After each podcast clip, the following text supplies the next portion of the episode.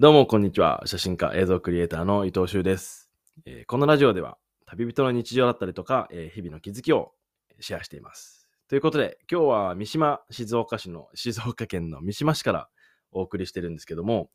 えー皆さんどうでしょうか？最近めちゃめちゃ寒くないですか？あの、今三島にいるんですけど、昨日は上野から三島に移動した日で、で、その前に栃木県の、あの、那須っていうところでね、ブライダルの撮影で行ってました。で、えーまあ今ここにいるわけなんですけど、昨日三島に着いた時はね、あの、半袖でいいぐらいすごい暖かく感じたんだけど、栃木とかね、ダウン必要なんじゃないかなっていうぐらい。あとあの、東北もね、福島に行った時も、これダウン必要でしょっていうぐらいね、急に寒くて、あの、屋久島を出る時に冬服を全部置いてきちゃったんだよね。だから、あの、あんまりあったかい格好がなくてですね、あの、結構苦戦 しましたけども、皆さん風邪をひかないようにね、気をつけてください。ということで、えーちょうど1週間ぶりのラジオ更新になりますけども、えー前回お知らせした通り、今、三島で写真展を開催中です。で、あの、今日明日でね、終わってしまうんですけども、あの、詳細また貼っておきますので、もしこれ聞いて、あの、ギリギリのタイミングだけどね、これを更新して、もうそれをさって聞いて行きたいって思ったら、あの、来ていただければ会場におりますので、ぜひお会いできたらと思います。詳細貼っておきますね。はい、じゃあ今日はですね、あの、まず何から話そうかなって、二つ話そうかなって思ってることがあるんですけど、まず一つ、あの、今ね、相変わらず移動が続いてます。で、福島から、えー栃木。で、そこから東京経由して、今三島にいて、だいたいホテルに泊まってるんですよ。で、あの、なんかね、最近ラジオ聞いてて、シュウさんホテル暮らしですか？って聞かれることがあって、で、この答えに関しては、Yes and No って感じなんですよね。まあ、両方、今、あの、まあ、拠点としてるのは屋久島になるんですけども、まあ、当該で仕事をしたりとか、写真展やるときに、まあ、いろんなパターンがありますよね。友達の家に泊めてもらう場合もあるし、あと、まあ、なんかね、知り合いがやってる、なんだろう、ゲストハウスとかでなんかちょっとあの長期プランみたいな感じでやってもらう時もあるし、本当様々なんですけど、えー今回ですね、10月2日から始まった全国旅行支援だっけ？全国旅行支援、確かそんな感じだったと思うんですけど、これが始まったおかげでかなりね、恩恵を受けております。あの、実際にどれぐらい割引があるかとかは、ホームページで調べてもらえばわかると思うんですけど、あの、特に伝えたいのが、えーワクチンを打っていない方、僕もそうなんですけどね、ワクチンを基本的に打った人を対象としているような、あのー書き方になってるんですけど、でもよく見ると、ちゃんと PCR 検査か、えー抗原検査をすれば、あのーで、それで陰性になれば受けられますよってことなんですよね。で、この抗原検査とかって、なんか大変そうだなとか、あのー特にね、こう、ホテルの割引を受けるためにそれを受けに行くの申し訳ないんじゃないかなとかって日本人だといろいろ思っちゃったりしません？なんか俺も、まあどっちかっていうと俺の場合は、なんかそういうのいちいちやるのめんどくさそうだなっていう感じだったんですけど、これ調べてったら、あの、東京でね、上野でホテルを予約するときに、あ、これ、その全国旅行支援使えて安くなるんだって。で、しかも3000円クーポンももらえたりとかね、もう実質無料で泊まれるようになるんだけど、あの、なんかどうやったら受けられるんだろうって調べてみたら、もうあの、特に東京はですね、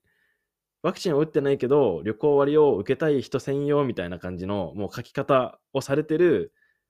えーその、証明書を出してくれるところがたくさんあるんですよね。だからこれ、あの、ぜひ皆さん利用していきましょうっていうことで、あの、まあ、予算もあるみたいなので、終わり次第終了にはなってしまうんですけど、なんかワクチン自分打ってないから、この旅行支援にはあの参加できないかなって、恩恵受けられないかなって、諦めちゃうのはちょっと早いんじゃないかなって思います。まあ、せっかくのね、あの国が用意してくれたものだし、ちゃんとあのそういう人も対象ですよって書いてあるので、そういうのね、使って、なんか、まあ旅行のきっかけにもしていいだろうし、なんか普段泊まらないようなワングレードアップしたあのホテルに泊まってね、あのまあいい気分を味わったりとか、感性を高めたりとか、そんなこともありなんじゃないかなって思ったので、えーシェアさせてもらいました。でですね、あの、まあ今日メインで話したいなって思ってることなんですけど、写真展の会場に昨日到着して、で、いろんな、まあ、お客さん来てくれてね、いろんな話がこう飛び交うわけじゃないですか。で、なんかここ最近ものすごく聞くワードが、シュウさん、僕仕事辞めましたとか、シュウさん、あの、この間相談してた人ですけど仕事辞めましたって、仕事辞めましたエールがめちゃめちゃ多かったんですよ。なんかこの この流れなんだろうと思ってね、あのーすごい不思議に思って、まあそれでちょっと今日紹介させてもらおうかなと思ったんですけど、まあまず、あのー一人、このラジオでも紹介したことあるかな、えー、ケイスケっていうですね、まあ、25歳ぐらいの男の子が、え仕事辞めて僕は写真家になりますって、あの言ってですね、で、ニュージーランドに出発するそうなんですよ。11月1日って言ったかな。で、あの、ワーホリ行ってきますっていうことで。で、行ってらっしゃいって感じなんですけど、彼も全くの写真未経験で、あの、まあ、どうやって食っていけるかっていうことを、まあ言ったら食っていけるかっていうことかな。そういうことも全く考えずに、もう勇気と勢いだけで仕事を辞めて、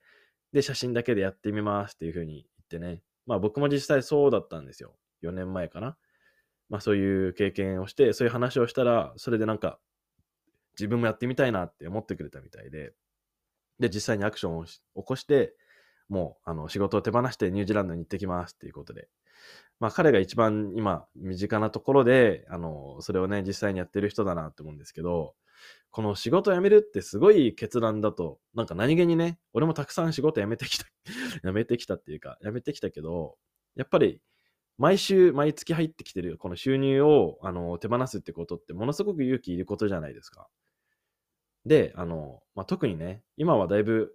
変わってきてるようですけど、終身雇用の日本のこのシステムの上で、仕事をそんなね、あの、辞めますっていう決断ってあんまり簡単じゃないと思う思うんですよ。自分はやってきたけどね。それでも、あの、まあ、よく決断したなって思うんですよね。で、それが、まあ、あの、自分の話を聞いてそういうふうに思ってくれて、あの、僕もやりたいこととかね、やりたいことをあのやっていきたいので、それで生きていきたいので、あの、手放しましたって言われると、なんかこう、圧倒されちゃうよね。言っといて、仕事、別に俺辞めたらいいよとか、仕事辞めて自由になった方がいいよって、ほぼほぼ一言も言わないんですよ。でも、俺はこういう生き方してて、今のところすごい幸せなんだよね、みたいな。そんな話だけで、会社員時代と比べて、会社員時代にしかなかったものも確かにあるはあるんだけど、でも、今フリーランスとしてこうやって自由にね、行きたいところ行って、で、撮影の仕事もめちゃめちゃ楽しくて、で、まあ、日常幸せベースっていうかね、あんまりこう、ストレスを抱えて嫌なことを無理やりやるっていう感覚はもうほぼほぼ日常からない状態なんですけど、なんか、まあこういうことをね、こういうことも意外とできたよっていう自分の体験談を伝えると、なんかそうやって目をキラッとさせてね、本当に仕事辞めましたって、もうあんな、あの、まああんな会社とかね、あんな上司とか、何かしらその嫌な理由があるから離れたいわけじゃないですか。で、そこで抱えてたストレスを、もうこんなことを我慢しませんって言って、辞めましたっていう報告って、なんかこう、すごいビリビリビリっときてね、なんか、俺は責任負えないけど、それでね、辞めたことによって、やっぱり食っていけませんでしたって言われても、俺は責任を負えないけど、でも頑張れって、できると思うよっていうふうにしかね、あの、言えないなって思うんですけど、この仕事を手放すっていうこと、もし、あの、これを聞いてる方が仕事が嫌で嫌で仕方なくて、早く辞めたいって思っていたら、仕事を辞めるってどういうことなんだろうっていうことをね、あの、ちょっとだけ話したいなと思います。まあ、あの、辞める理由って様々じゃないですか。あの、まあ、ことぶきみたいなね、結婚するから辞めますとか、あと、まあ、僕の場合は海外に行きたいって、行き、まあ、海外に行きたいだけだとなんか、もやっとしてたから、その時はバリスタになりたいっていう、なんか、ちっちゃい目標がね、なんとなくこう、なんとなくで考えたバリスタになりたいっていう目標があったから、そういうふうに目標を伝えて仕事を辞めていったんですけど、あの、まあ、特に目標がなくても仕事を辞めていいと思うんですよ。あの、自分探しっていうかね、そういう時間ってものすごく大事。なんかもう辞めた瞬間からこっちに向かいますっていうのがあると、隙間の時間がないでしょで、そういう隙間の時間に新しいアイデアとか、突拍子もないところから、あ、こんな生き方もあるんだとかね、ひらめきとかっていうものが生まれると思うんだよね。だから、もう仕事を、まあ、例えば10月31日までガチッとやって、10月、11月1日からはもう、ニューライフのスタートですみたいな感じにしちゃうと、あの、ギャップがないじゃないですか。その、溝？溝がないから、まあそこに本当は入ってこれる予定だったいろんな情報とか、そういうものがキャッチできずに次のところに勢いで行ってしまうっていうことになっちゃうと思うんですよ。まあそんなこと言っても、普通は仕事辞めるってなったら、次の転職先が決まってたりとか、次にやることが決まってたりとかね。で、これなんでそういう風にするかって言ったら、あの、不安をできるだけ最小限に抑えたいからなんだよね。まあ、不安になりたくないじゃないですか、誰だって。だから、まあ今の収入は一旦ここで止まるけど、次からはこんな収入があるようにっていう風に、あの、安定をね、考えるともちろんそうだとは思うんですけど。でも、あの、自分のやりたいことを探すっていうことも十分な理由になると俺は思うんですよ。まあそのやりたいことを探して見つかるかどうかなんてわかんないんですよね。で、これは日本人の感覚だけじゃなくて、世界中旅をしてきて、いろんな話、いろんな人とね、話をしてても、自分のやりたいことを見つけて、それを仕事にするってそうそう簡単なことじゃないよねっていう感覚は、これは世界共通だと、えー、感じました、僕は。でも、それでもやってる人は実は実在するし、その、できてる人とやれてない人の違いって何だろうっていうと、もう覚悟を決めたかどうかだけだと思うんですよ。才能とかじゃなくね。で、やりたいことを探して探して、俺の場合は22歳で日本を出てから30歳で写真家になるまでの8年間か。まあ、20歳の時に特にやりたいって思ってやった仕事じゃないことをずっとやってたので、それも含めたら10年間ぐらい、最初は音楽の道で生きていきたいきたいなって思った時から考えると、10年間ぐらいの時間を自分探しに当ててたわけなんですけど、だから10年って結構長くてね、で、その間にみんなこう、周りは、周りと比べ始めると、だんだんこう、同期だったやつが昇進してったりとか、まあ生活もね、質、クオリティがどんどん上がってったりとか、あの、自分のビジネスを成功させる人が現れてきたりとかね、こう、ちょっと自分を焦らせられるみたいな要素が出てくるんですけど、で、その間自分はまだ自分を探してるみたいな。で、こう不安になると、その不安をつくかのように、まだそんな自分探しなんかやってんの？みたいな言葉が飛んできたりとかね。でも、ここで諦めなかった人だけが多分たどり着ける場所なんじゃないかなって思うんですよね。あの、俺も何回もね、自分探しをやってるっていうこと自体を忘れちゃって、まあ、だんだん目標がニュージーランドの永住権になったりとか、あと、まあ、当時はシェフをやってたので、シェフとしての目標を一生懸命探したりとかね、してましたけども、でもそれを大きくまとめると、なんでそれをやってたかって言ったら、自分のやりたいこと、自分のありたいあり方を探す時間だったんですよね。まあそんなことで、えー、まあ今回伝えたいことはですね、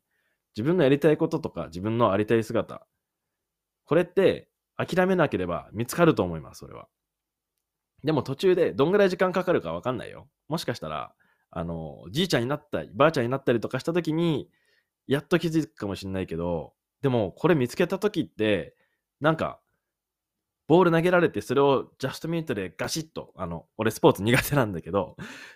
ボールをバチッと掴んだみたいな、あ、この手応えを探してたんだよね、みたいな感覚がよぎるんですよ。まあ、これは僕の体験談ということで、えー、一つね、聞いてもらえたらと思うんですけど、まあそんな感じで写真家って思った時に、わ、写真撮って旅できて、で、それがお金になって行きたいところ行けて、自分の言いたいこと発信できて、これって最高じゃないって思って、で、これが仕事になるかどうかっていうよりも、わ、これやりたいって、あの、久々にね、これめちゃめちゃやりたいって思うことに出会えたっていうことが、まあ、あの、写真家になった決め手ではありました。えー、なので、まあ、あのー、僕のね、写真展来てくれたりとか、こうやってラジオ、意外にね、ラジオ、次の楽しみにしてるんですけど、いつですかとか、くれるんですよ、メッセージを。すっごいありがたいことなんですけどね。あの、まあ、こうやってラジオを聞いてくれて、なんか、あの、何かね、受け取ってくれてる方とか、えー、そういう方もですね、なんか参加、参考になれたら、参考になれたら なんか思うことがあれば、レターなどでシェアしてもらえたら、あの、次のエピソードで紹介させてもらいたいと思います。はい。じゃあ今日はこんなところで。えー、でですね、ちょっとシリーズ化でラジオでお送りしたいなって今考えているものがあって、それが、あの、ワーホリ最近やっと国境も開いてきて、で、海外に自由に行けるタイミングが訪れようとしてるときに、あの、もう早速ね、ワーホリでオーストラリア行けますとか、ニュージーランド行きますっていう人が、周りに増えてきてるんですよ。まあ、年齢で言ったら20代の子たちですよね。31歳までしかできない制度だから。で、こういう子たちがこれからワーホリに行って、で、まあいろいろリサーチしたりとかね、これからいろんなことを経験していくと思うんですけど、あの、あまりにもワーホリに行きますっていう人がすごく周りに多いから、あの、自分のワーホリ体験談っていうよりも、ワーホリ失敗談シリーズやってみようかなって思います。どうでしょうか？あの、まあ、これからね、ワーホリに行く人たちが、絶対に、あの、挫折の連続のはずなんですよ。最初わからないことだらけだから。だけど、その挫折した時に、あ、そういえば、あそこにいた写真家、こんな失敗してたから、俺の失敗大したことねえな、みたいな。そんなことに、こんな風にね、思ってもらえたらいいんじゃないかなって。で、それを今、まあ、10年後の自分の立場で、こんな風に感じてるよ、みたいなことも伝えられたら、なんか、あの、いい話になるのかなって思って、それを今度企画で、えー、シリーズ化してね、やってみようかと思いますので、楽しみにしていてください。で、すいません、えー、最後になっちゃいました。忘れちゃいましたけども、えー、レターの紹介をさせてもらいます。え、読みますね。